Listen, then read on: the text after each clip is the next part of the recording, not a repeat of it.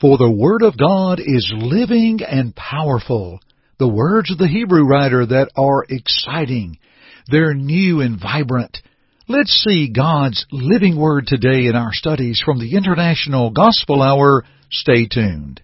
On Jordan's stormy banks I stand. Hi, this is Jay Webb for International Gospel Hour.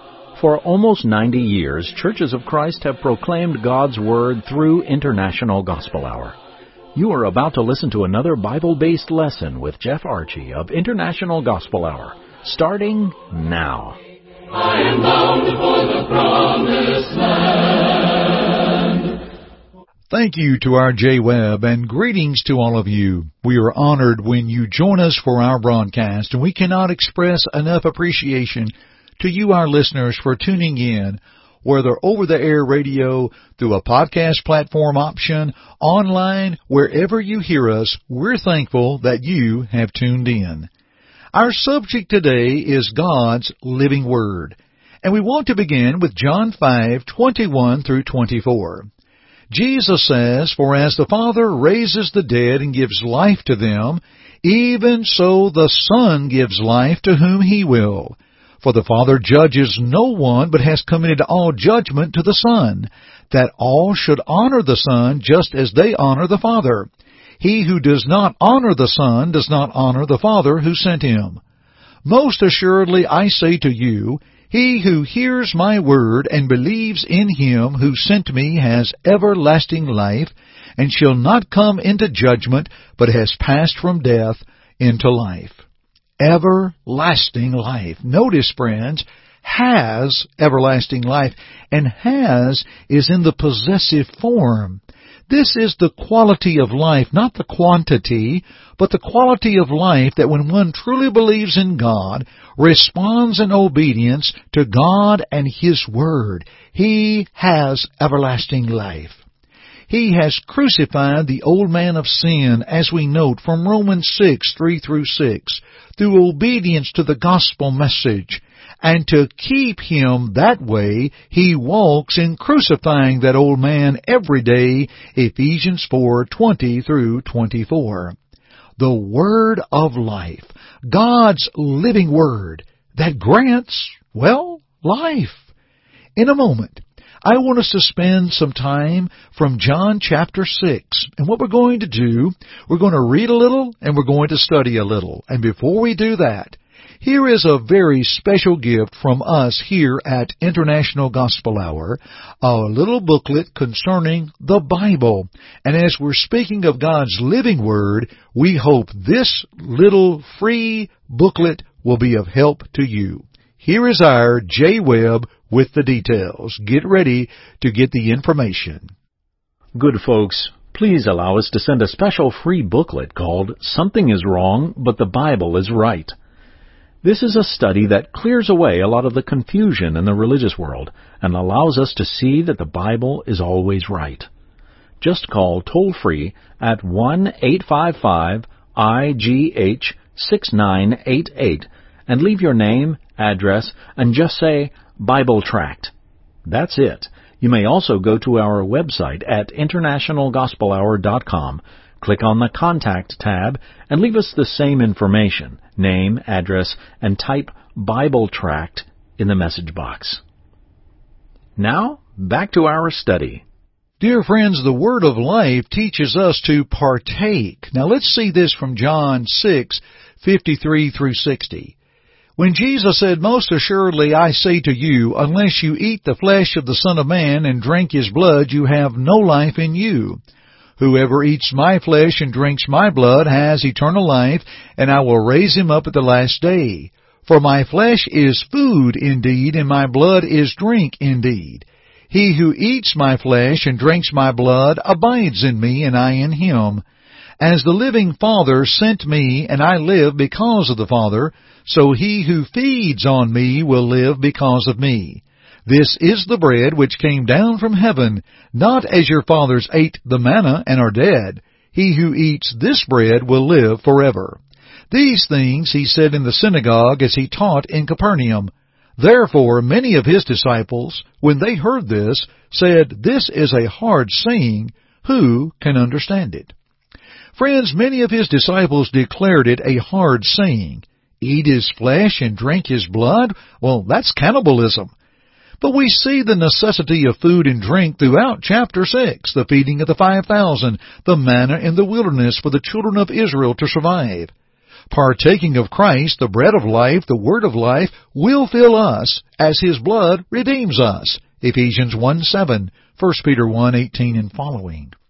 Now we have an indication of Jesus' teaching at the Last Supper, which in turn, for the church to partake of the Lord's Supper on the first day of every week as the church worships together, Acts 20 and verse 7, and 1 Corinthians 11, 20 and following.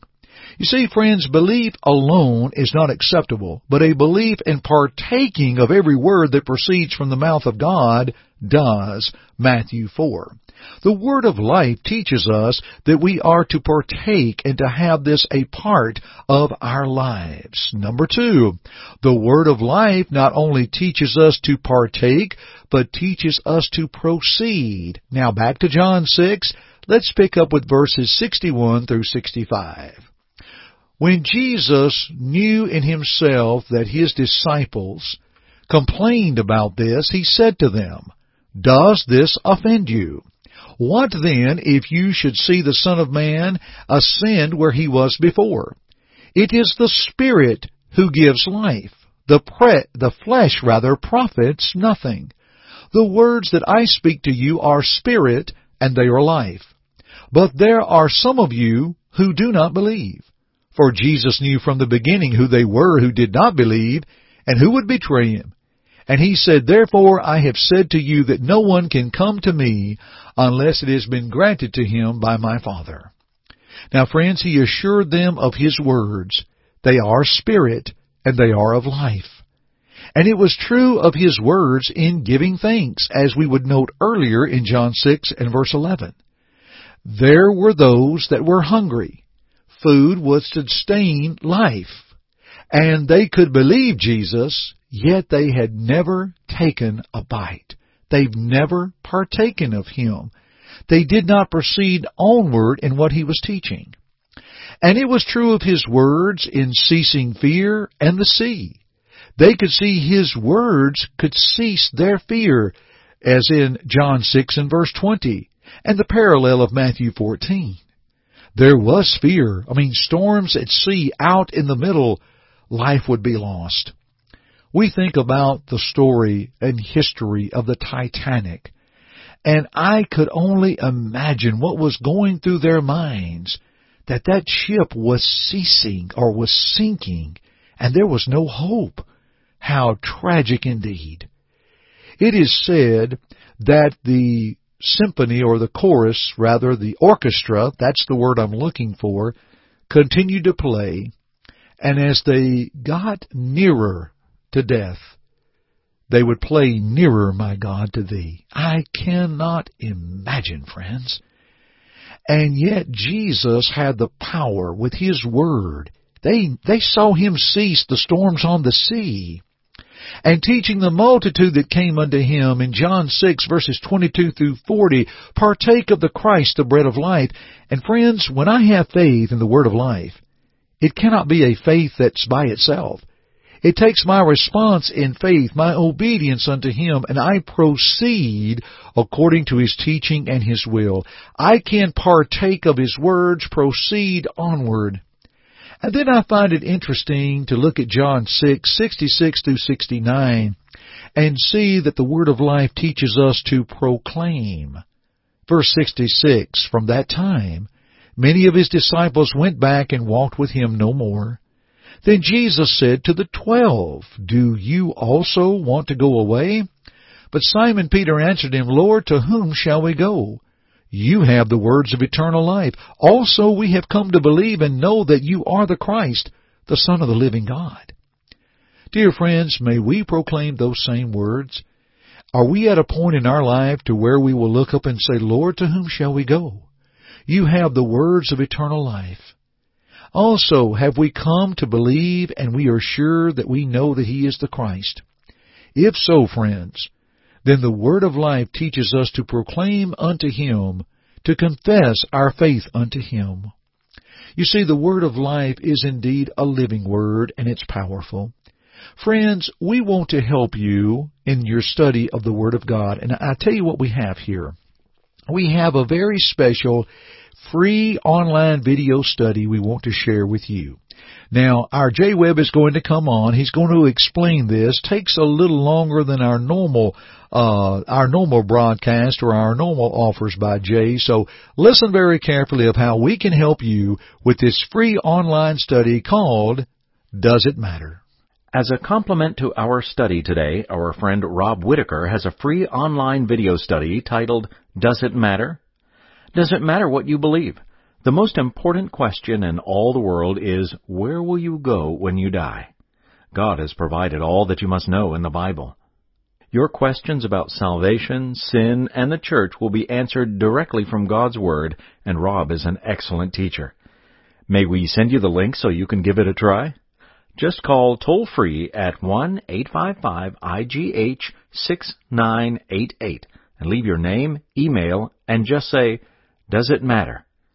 Again, call toll free at 1 855 IGH 6988 and please leave your name, email, and just say, Does it matter? You may also go to our website at internationalgospelhour.com, click on the Contact tab, and leave us the same information name, email, and type Does it matter in the message blank. We will send the link to you. We hope you enjoy the study. And now let's get back to the Bible. Friends, we want to help you embrace God's living Word. We really believe the video study of Does It Matter will be one that is profitable. If you cannot access this video study but want to learn more, please reach out to us at 855-IGH-6988 and ask for our home study and we will mail you our in-home study absolutely free. Thank you for joining me today on the International Gospel Hour radio broadcast. We'll continue this another time. I'm Jeff Archie and friends, as always, keep listening.